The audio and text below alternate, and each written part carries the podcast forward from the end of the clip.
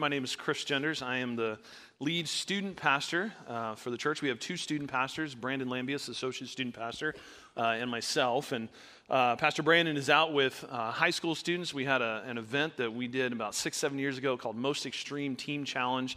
And uh, they started yesterday around noon, and it's like, kind of like a, a survivor type experience. And so they were in here first service and um, if you happen to see them, maybe they were, you know, groups of teenagers carrying a 12 foot 4x4 post and bandanas and grass all over their feet and dirt and mud and, you know, a little smelly. And, but uh, it, it, was just been a great event for them. And they're finishing up today while we're in here. Um, they're out back in the meadow having some more fun uh, before the end. But um, just uh, love the fact they had that event. So if you happen to see them, if you see Pastor Brandon, thank you for all the work he's been doing with the high school students uh, this past weekend. But uh, but I get to bring the word to you today, so I want to welcome you. Um, if you're online as well, welcome you guys. Uh, thanks for joining us. Be sure to log in. Uh, let us know who you are and where you are and who you're with, um, and let us know. Kind of, we've got a moderator up there that'll chat with you, pray with you, uh, whatever you may need. But thanks for joining us online this morning. I have just one question. the whole sermon is just one question. What's your thing? What, what, what's, what's that thing that, that you kind of, you know, invest a lot of time and energy in. And I'm not talking about something like casual. I'm not talking about something you do occasionally like I do with my yard work, right? Like that's, that is not my thing. I'm not known for my yard work. Um, that is the least thing that I would want to be known for. Um, but we all have something, right? What is your thing that you, you make sacrifices for? That it costs you time and energy, that you have to make decisions about to do your thing, you have to give up something else. What's your thing that when other people talk about you, they're talking about your thing. Uh, several years ago, I became a runner. I know I look amazing, right? So it's, it's stuck. I blew my knee out a few years ago, so I'm trying to get back into running. But back in 2009, um, I had an opportunity to go with my sister out to Colorado and uh, climb a 14,000 foot mountain climb, walk up, hike. Um, but I didn't want to lug 280 plus pounds uh, up the mountain. And so I started this exercise regimen and, and working out and, and, doing all this stuff. I lost 30 pounds before the mountain climb, and it was a, a great experience. And I liked what was happening to my body. And I'm like, okay, I, I, need like a big challenge. You know, if you've ever studied Enneagram, uh, I'm an achiever, and so I got to have something ahead of me. I got to have a goal to achieve to knock off the list. And and during all that training for the mountain climb, I, I had run a little bit, but I didn't really like running it was just something I'm like, okay, they say you run and beneficial for you. Um, when I was in middle school, I ran cross country because the coach was, basketball coach was behind me cracking a whip, right? And he said, if you want to play basketball for me, you got to run cross country in the fall. I hated running, but I saw what was happening and I needed a goal, I needed a challenge ahead of me. And so I thought, okay, I ran a 5K uh, during my you know, mountain climb training. What's next? Well, it's a 10K, that's six miles. And and before I even signed up for one, I went out and I'm like, well, I just want to see how far I ran six miles. I'm like, okay, well, I can do that. Check. Like, what's after six miles? 13. That's a half marathon. Oh, that's a big deal. Like, you got to train for that. And so I started studying running. I got a training regimen and I, I knocked off a half marathon. And I thought, what's next? Well, that's a full marathon. Woo-hoo. 26 miles? Really? For the guy that hates running? Like, how is this actually going to happen? But I, I, made a commitment to it and I started studying running. I didn't know you could even study running. I just thought you just go, right? And but there's a lot to it. And I'm following this training regimen. And, and if you've ever run for a marathon, you have a friend that runs marathons, you know, you probably know, you've heard about these things, right? And so uh, you have runs throughout the week, but then on the weekends you have a long run. And it gets progressively longer and longer and longer until you're running about 20 to 21 miles a few weeks before you run a marathon. And so the day that I was scheduled to run my 21 mile, you know, it was on the schedule, the day I was supposed to run the 21 mile, for whatever reason, um, maybe it's just because I'm an awesome dad, I wanted to be at my kids' bus stop to see them go to school that morning. It was a school day. Well, they got on the bus at like 7, 7.15 in the morning. And I had to run 21 miles before, and I'm not a fast runner, before they got on the bus. And so I left my house at 3.30 in the morning to go out and run. And Karen's like, I hope you live. Like, I, you know, it's been great. It's a great marriage, you know? Uh, but I've got like glow sticks, you know, duct taped to me, and I've got lights, I got reflective gear all over the place, and I went out and ran my 21 miles, and, you know, I ended up losing over 60 pounds as a runner. And it was to the point that, I mean, it was all I did. And it, was, it got so, you know, my body changed so much that Karen had somebody in the church that hadn't seen me in a while. And they pulled her aside in kind of like very concerned voice, they said, Is Chris okay? And she's like, Well, that's debatable, but you know, is he okay? And she's like, Yeah, why? So he doesn't have like cancer? Because he's lost a lot of weight. And they're like, She's like, Oh no, he's training for a marathon. And she's like, Oh, all right, that makes sense. That makes sense. So what, what's your thing? Maybe it's not running, but maybe it is some form of fitness, right? Uh, if you're in here and you're part of uh, Farrell's extreme body shaping, we all know it, okay? I'm just letting you know. Because part of that whole thing is like tag yourself in selfies and put it on there. If you're a CrossFit person, we know you as well, right? Spartan runners, we really know you, right? Because we see all the mud and the bandanas and the numbers and all that kind of stuff and the fire and climbing obstacles. Like, if that's your thing, like, we know that about you. We also know if you're Cubs fans, Wow. Try that again. Cubs fans? Cardinals fans?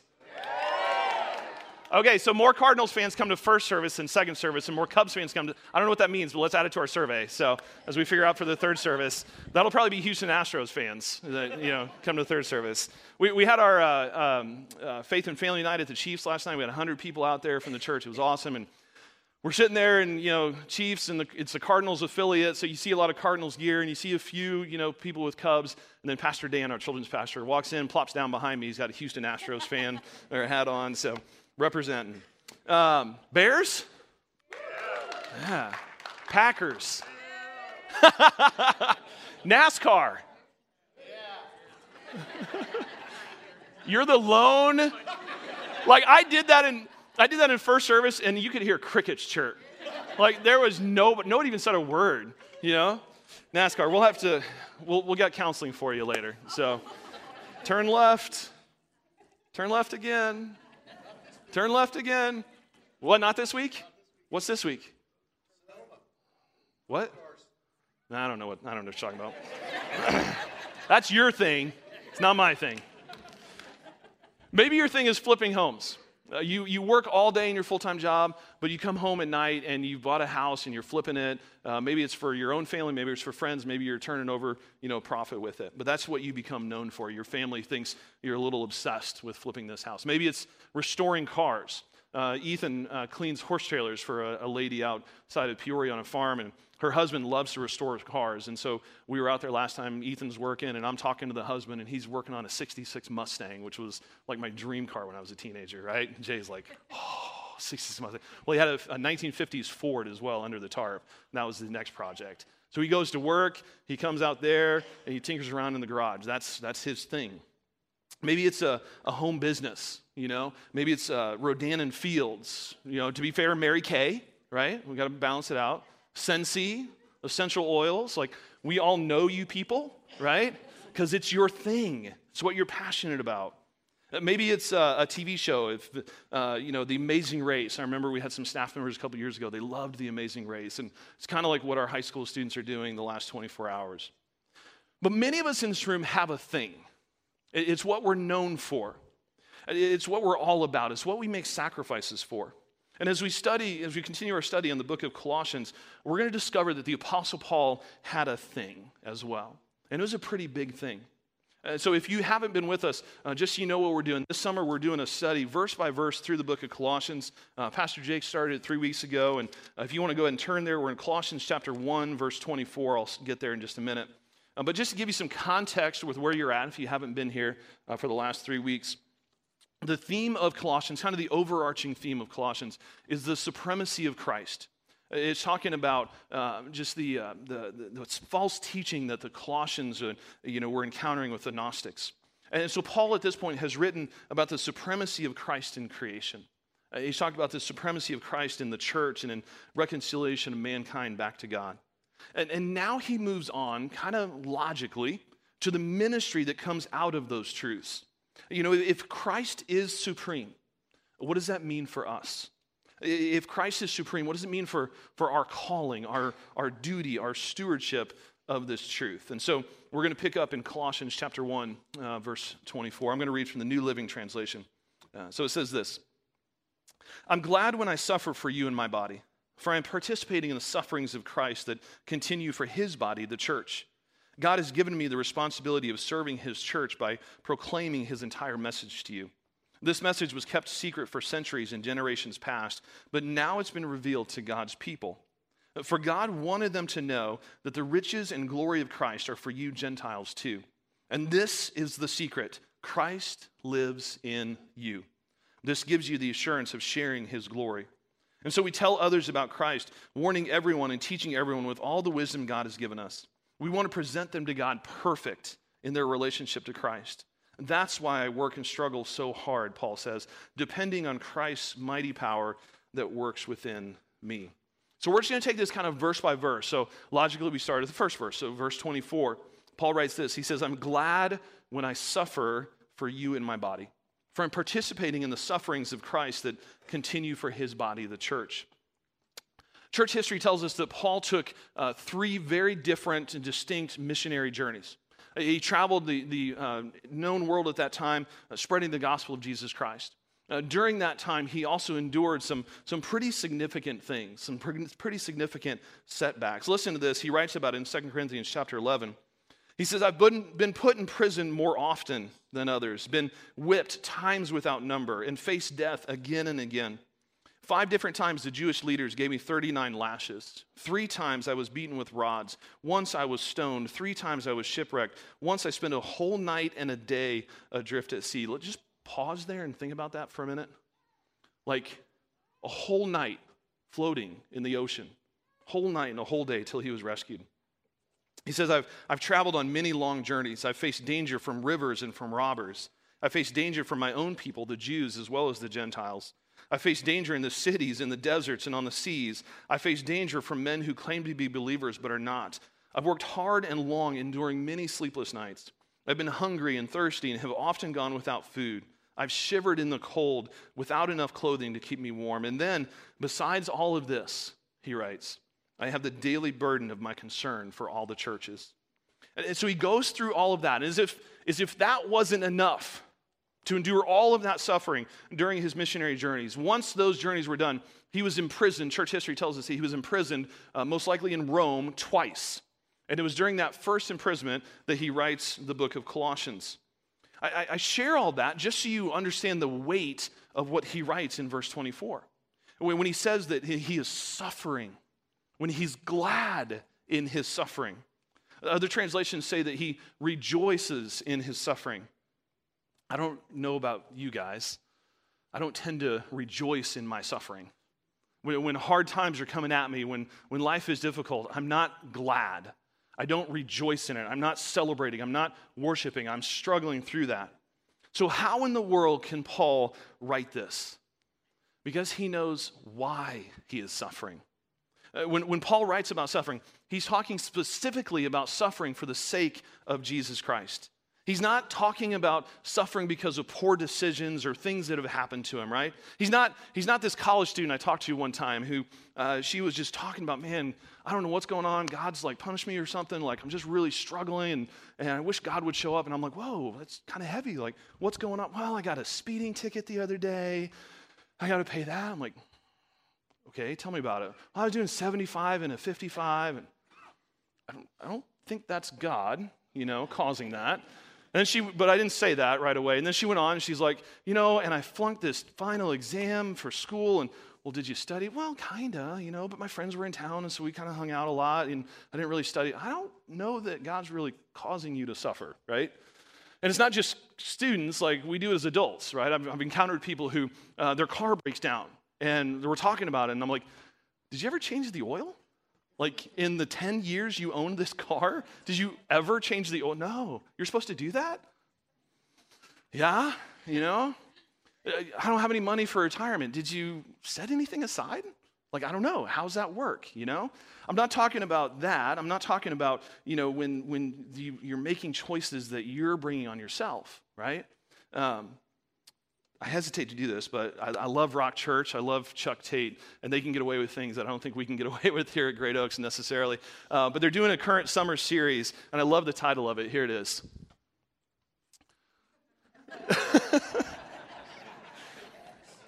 So I'm not talking about, you know, poor choices because Paul got a speeding ticket, you know, because he didn't change the oil in the car. I'm not talking about uh, suffering because of, of illness or because of random things done to him. I'm not talking about a bad day or a persistent cough that won't go away. Paul's talking about suffering because he's been so bold in preaching about Jesus that it's cost him. It, it, it's cost him. It's cost him friends. It cost him money. It cost him influence. It tarnished his reputation. He was beaten. He was imprisoned all because he refused to back down from talking about Christ. I'm reminded of the words in Matthew chapter 5 that Jesus spoke. He says, God blesses you when people mock you and persecute you and lie about you and say all sorts of evil things against you because you're my followers. Be happy about it, Jesus says. Be very glad, for a great reward awaits you in heaven. And remember, the ancient prophets were persecuted in the same way. Be very glad, Jesus says. Be happy about suffering because of the gospel of Jesus Christ. A few years ago, I was introduced to a book called The Insanity of God by uh, Nik Ripken, and that's a pseudonym, that's not his real name. But he and his wife were missionaries in uh, Mogadishu. Uh, if you're familiar with Mogadishu, it's Black Hawk Down, that movie. So they were there prior to that incident, they were there during that incident and following that incident. And and it just really struggled. They were there for years and they loved the people, but they just didn't see a lot of impact.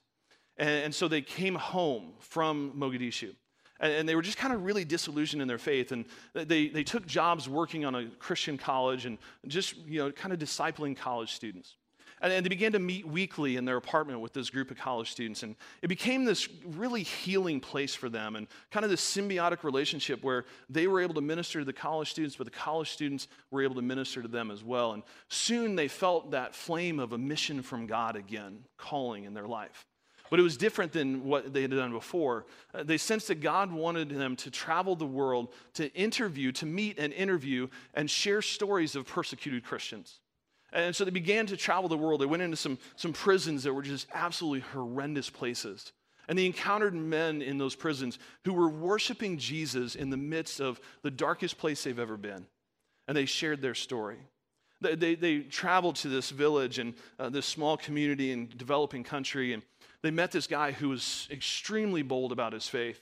So much so that the, the local uh, police, the local officials, were, had arrested them, had raided their home, had beaten him, and told him to stop talking about Jesus. And he, he refused. He's like, No, this is what God has called me to do. And so they said, If you keep doing this, we're going to kill you. And they just laid it out there. And he said, I got to do it.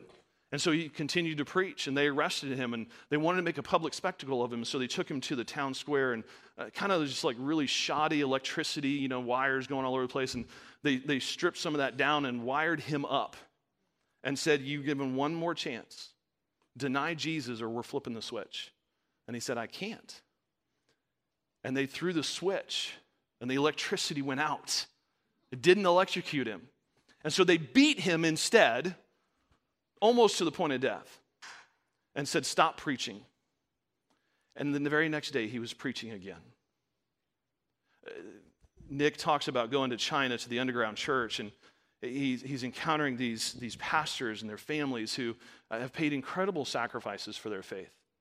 You know, people who have been uh, beaten out of, you know, beaten to bloody pulps, that have been arrested, their kids have been uh, publicly shamed in the schools because of their, their faith.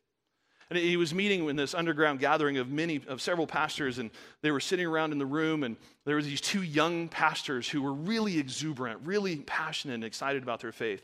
And one of the older pastors kind of pulled Nik aside and said, Don't listen to them. They haven't been to prison yet. You know, they don't know what they're talking about until they've been to prison. And it was just unbelievable. That was the benchmark for these guys. This is the type of suffering that Paul is talking about that he's experiencing. But he goes on. He says, Not only do I rejoice in my suffering, uh, but he's continuing to fulfill his calling despite being in jail. Many of us would think that if we get arrested, like we're stuck, we can't do anything more. Paul's like, That doesn't stop me.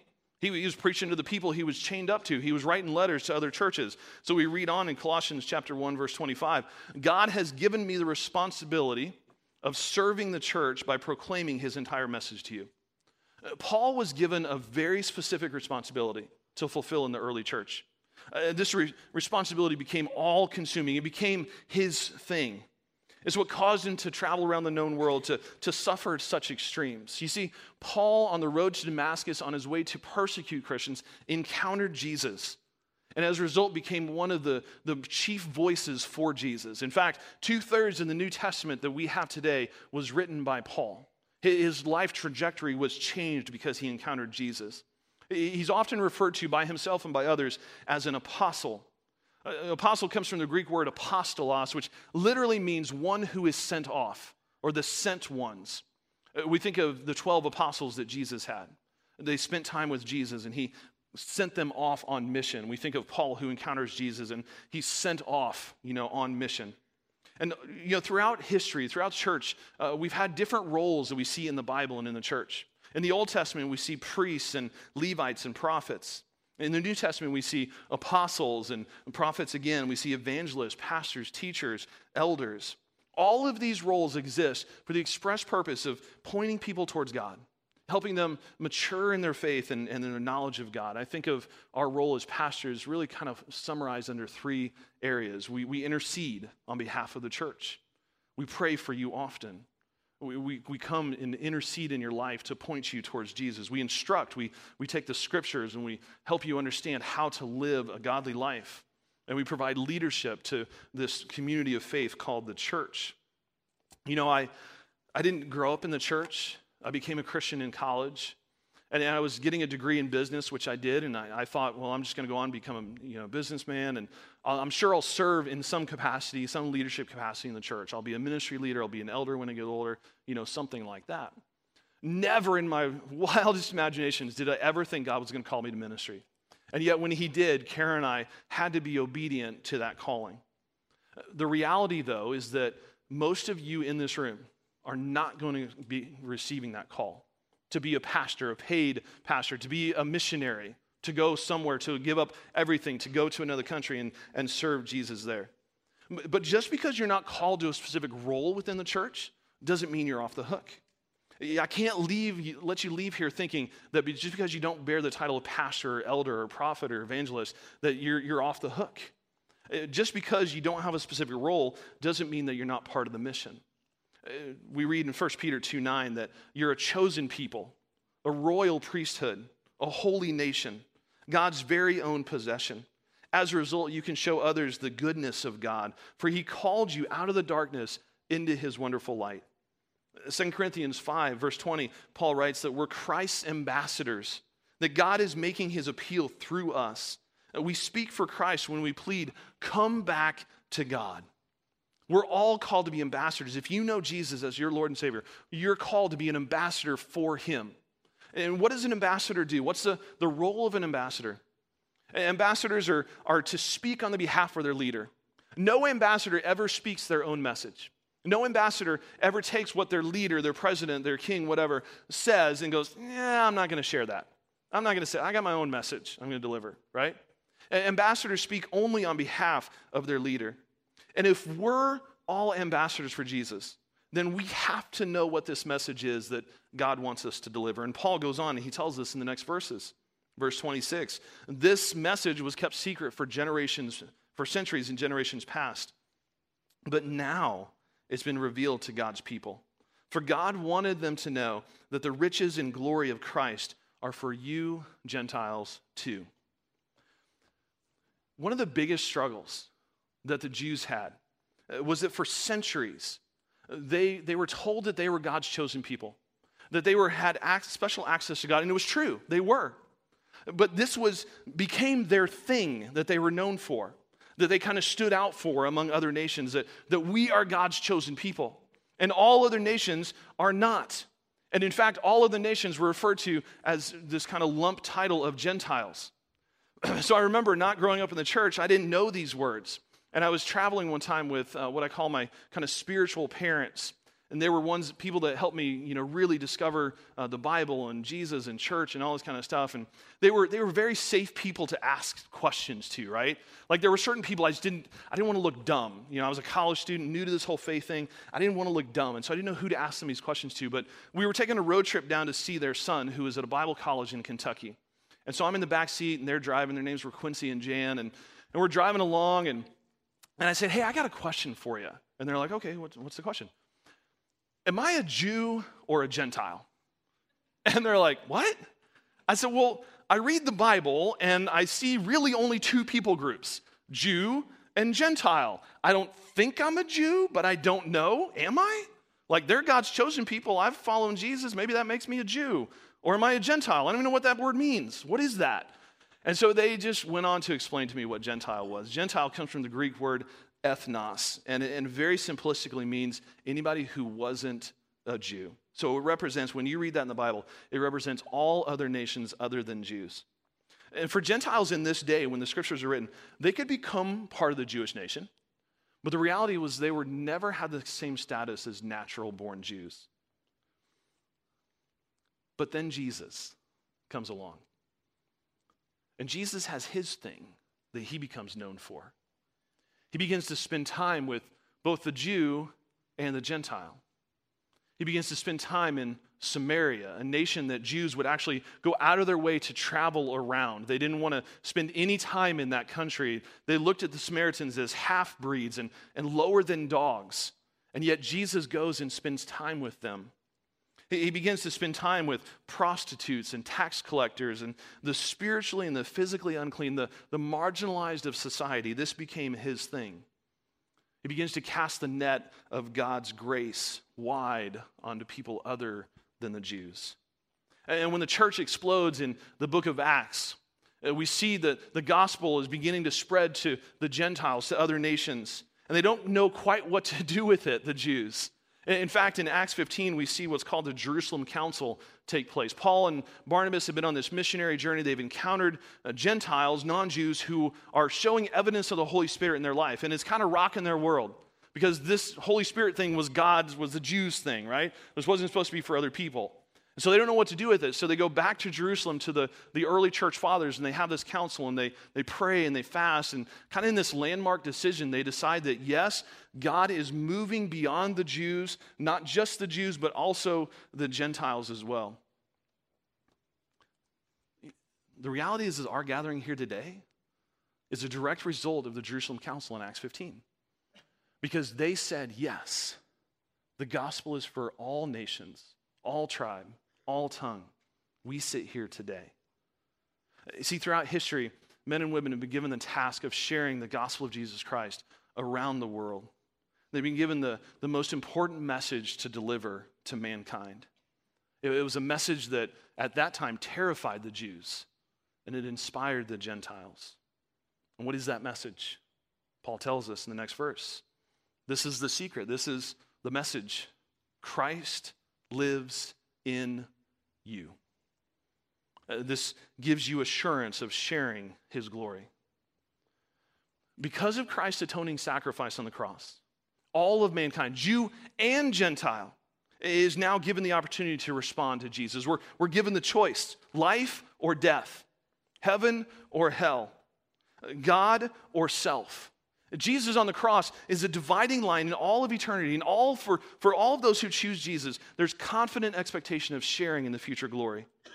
If you don't get what I'm talking about, go back and listen to the last couple messages from Pastor Jake, and you're going to hear this over and over this transition from darkness to light of a, a great and glorious God, a generous God who gave himself to restore peace with mankind. You'll discover that God has, has been on this mission to reconcile mankind back to him. That's God's thing. Uh, Paul writes about this in Ephesians chapter 1. God's purpose uh, was that the Jews who were the first to trust in Christ would bring praise and glory to God. And now you Gentiles have also heard the truth, the good news that God saves you. And when you believed in Christ, he identified you as his own by giving you the Holy Spirit, whom he promised long ago.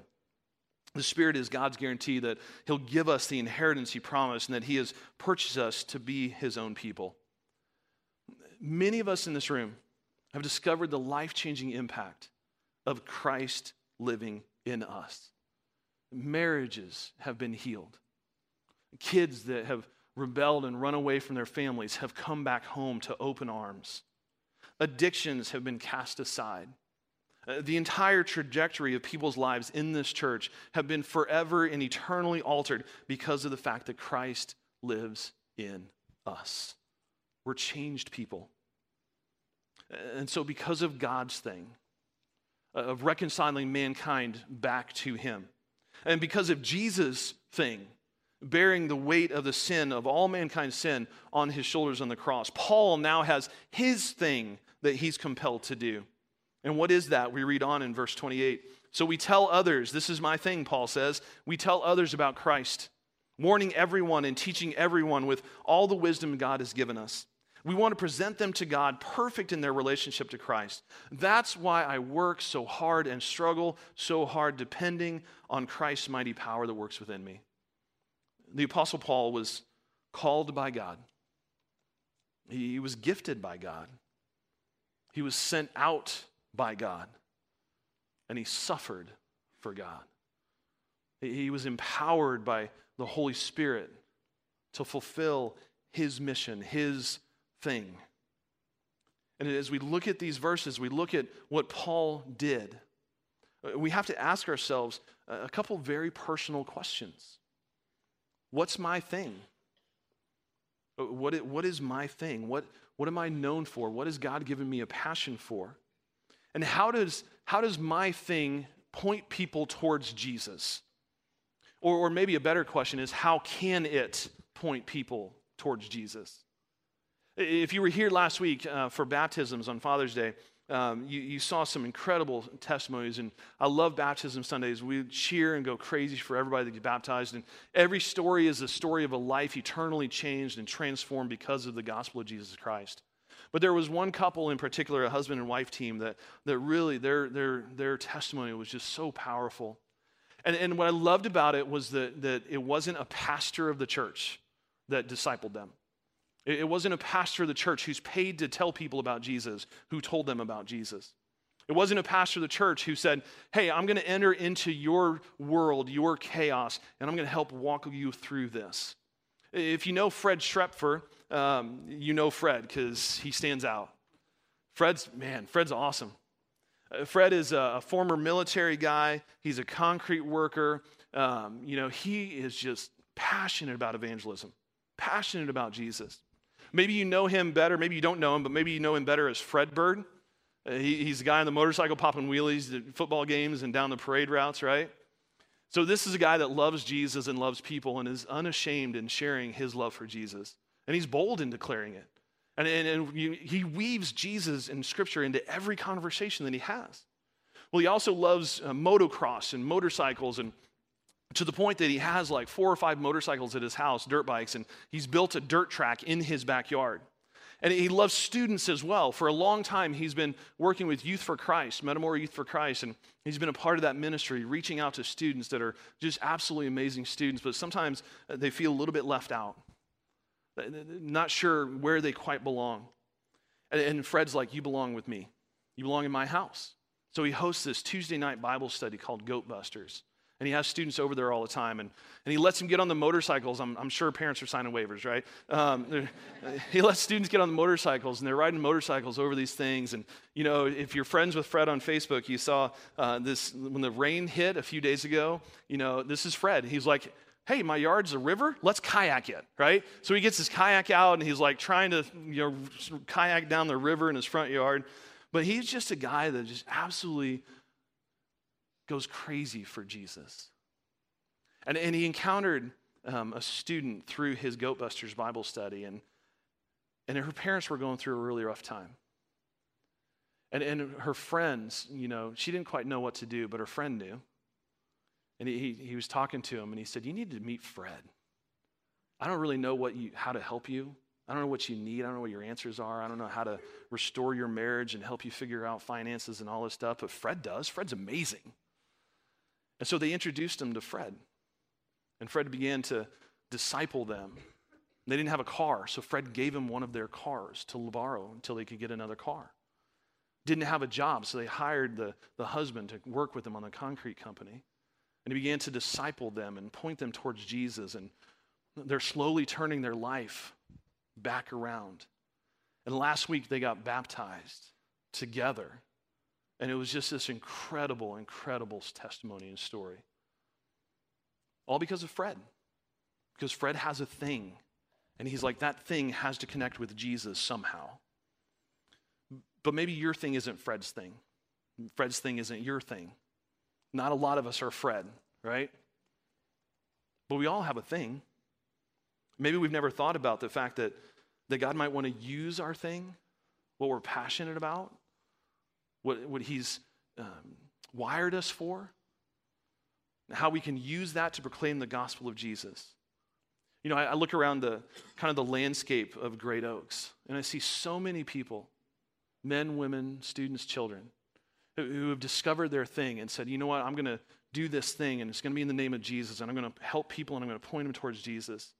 And so I'm, I'm just going to name some off, and, and I apologize in advance if you don't hear your name, because you know, I know there are countless number of people who serve in this church and in this community around the world who, who, who don't get recognized from the stage who are behind the scenes and we may never even know what you're doing, but you're faithfully serving week in, week out in your area, in your thing that God has given you. And we want to applaud that and praise you for that. So I just, in advance, I want to say that because I'm going to apologize if you don't hear your name. We wouldn't have enough time. But as I sat in my office and I thought through, you know, who are some of the people that, that I connect with, that I've seen, that I've interacted with over the last couple years, you know, I think of Kevin and Debbie Rao, you know, with Reclaimed Resale uh, husband and wife who said, you know what, I'll, we'll step up, we'll take leadership of this, this resale business, and we're going to turn all the profits back into the community. And, and, and, they would be the first ones to say it's not us, it's all the countless number of volunteers, right? And it is, it's an army. You guys have an army of volunteers who love reclaimed resale. And they've said, this is our thing. And this is what we're going to be about in our community. And, and we're going to help people uh, physically, financially, with physical goods and assets. And we're going to give money to charities. And we're going to proclaim the gospel of Jesus Christ through reclaimed resale. I think of Kristen Springer with Snack Pack. I think of Stephen K. Weiss with the Garden of Giving. I don't know if you guys know, we have a huge garden back here. I, I, I don't know how to garden. I don't want to know how to garden, right? But thank God there's people that do. And we have this huge garden, and I come into the church, you know, every day, almost this every week, and there's almost always cars back there of people planting and weeding and plowing and watering. I don't know what you do to garden. I kill stuff. I don't grow stuff. But they raise all this food and they give it away to local food pantries for fresh produce. I think of uh, Mike Hazelbush with the Dream Center, you know, who's discovered a, a love for mentoring inner city youth on how to do uh, auto repairs and motorcycle repairs. I think of Austin Lewandowski, who uh, is kind of just a firestorm, if you know Austin. Like, once he said yes to Jesus, once he says yes to anything, he is all in. And, and it's like, hold on, brother, right? Like, he's like, what do you want me to do? Where do you want me to go? And we're like, that's a lot of energy. Let's put you with students because that makes sense, right? And so he's working with our high school kids, and he went to Peru with them. He'd never been on a mission trip before, and you know I don't think he's ever been out of the country before and he went with them to, to Peru. He's working in our, our Highway 45 with the fourth and fifth graders. He's leading a life group during the week for um, kind of that 20 to 30 age range in the church. I, I think of Janice Hutchins and Dana Deshawn, Cheryl Schrader, Melanie Neal, people who we are blessed because they take care of our babies. They take care of our preschoolers, right? And, they, and they're just served faithfully back there, and they never get recognition on the stage, and they're not asking for it. None of these people are asking for this. They didn't know I was talking about them today. Fred was in first service. He went beet red when I was talking about Fred. That's the danger of becoming friends with the pastor. You end up in a sermon illustration, right? I, I think of Chelsea Corwin, who, uh, you know, bakes for Jesus. Like, oh my gosh, if you don't have Chelsea food yet, you got to have that. But she, she ministers to people through food. Like, that's how she ministers to them. And you're going through a rough time, and all of a sudden, Chelsea shows up with a meal or with baked good. And, and she's like, God has given me this passion to bake, and so I want to use it for His glory. So, what's your thing? What has God made you passionate about? And how can your thing point people towards Jesus? Maybe it is fitness. Maybe it's Farrell's extreme bodybuilding, right? I mean, maybe it's, it's CrossFit, it's, it's Spartan. Have you ever thought about bringing somebody else along with you who doesn't know Jesus? Inviting them to be part of that fitness or intentionally meeting new people in the gym and influencing them not just physically, but also for Jesus. We had a, a group that started a run club here at the church a long time ago. And they would just meet two or three times a week here on the church property and, and run, and then they talk about their faith and what's going on in their life. Uh, maybe it's a, a sports team. I'm going to be a, a, little sexist here, so I'll just admit that up front. Um, but guys, you know, a lot of guys love football. Um, maybe, maybe have you ever thought about taking your love for Sunday night football and turning it into a men's life group at your home? Invite guys to come over and hang out and watch the football game. And then at some point, intentionally have time where you talk about the sermon from this past Sunday. And you say, hey, how are you wrestling through? What's your thing? Like, how are you using your thing for Jesus? Maybe it's flipping homes or restoring cars, you know, similar to what Mike Hazelbush is doing. We have countless number of students who would love to have that skill set. And they just need somebody who cares about them and who has patience to teach them how to do these things. Have you ever thought about inviting a, a kid, maybe that doesn't have a dad, to come alongside you and, and, and work with you to learn how to flip a, house or restore a car? And in the process, talk about faith and where they're growing and what they're learning about from Scripture. Maybe it's uh, the TV show. You know, you just pick that whatever random TV show that you're all about, that everybody knows you're all about, and you host a life group that night. Maybe it's your, your home business. You use your business to, to raise awareness about global issues. You know, I have a friend who does Rodan and Fields, and uh, through that business, that home business, she's had the opportunity to go to Sierra Leone to partner with an orphanage there, and she and her husband now sponsor three kids in Sierra Leone. And she's gone over there twice now and had the opportunity to serve that orphanage and meet those three kids. And they Skype with them once a week to encourage them in their lives. Here's, here's the reality we all have a thing.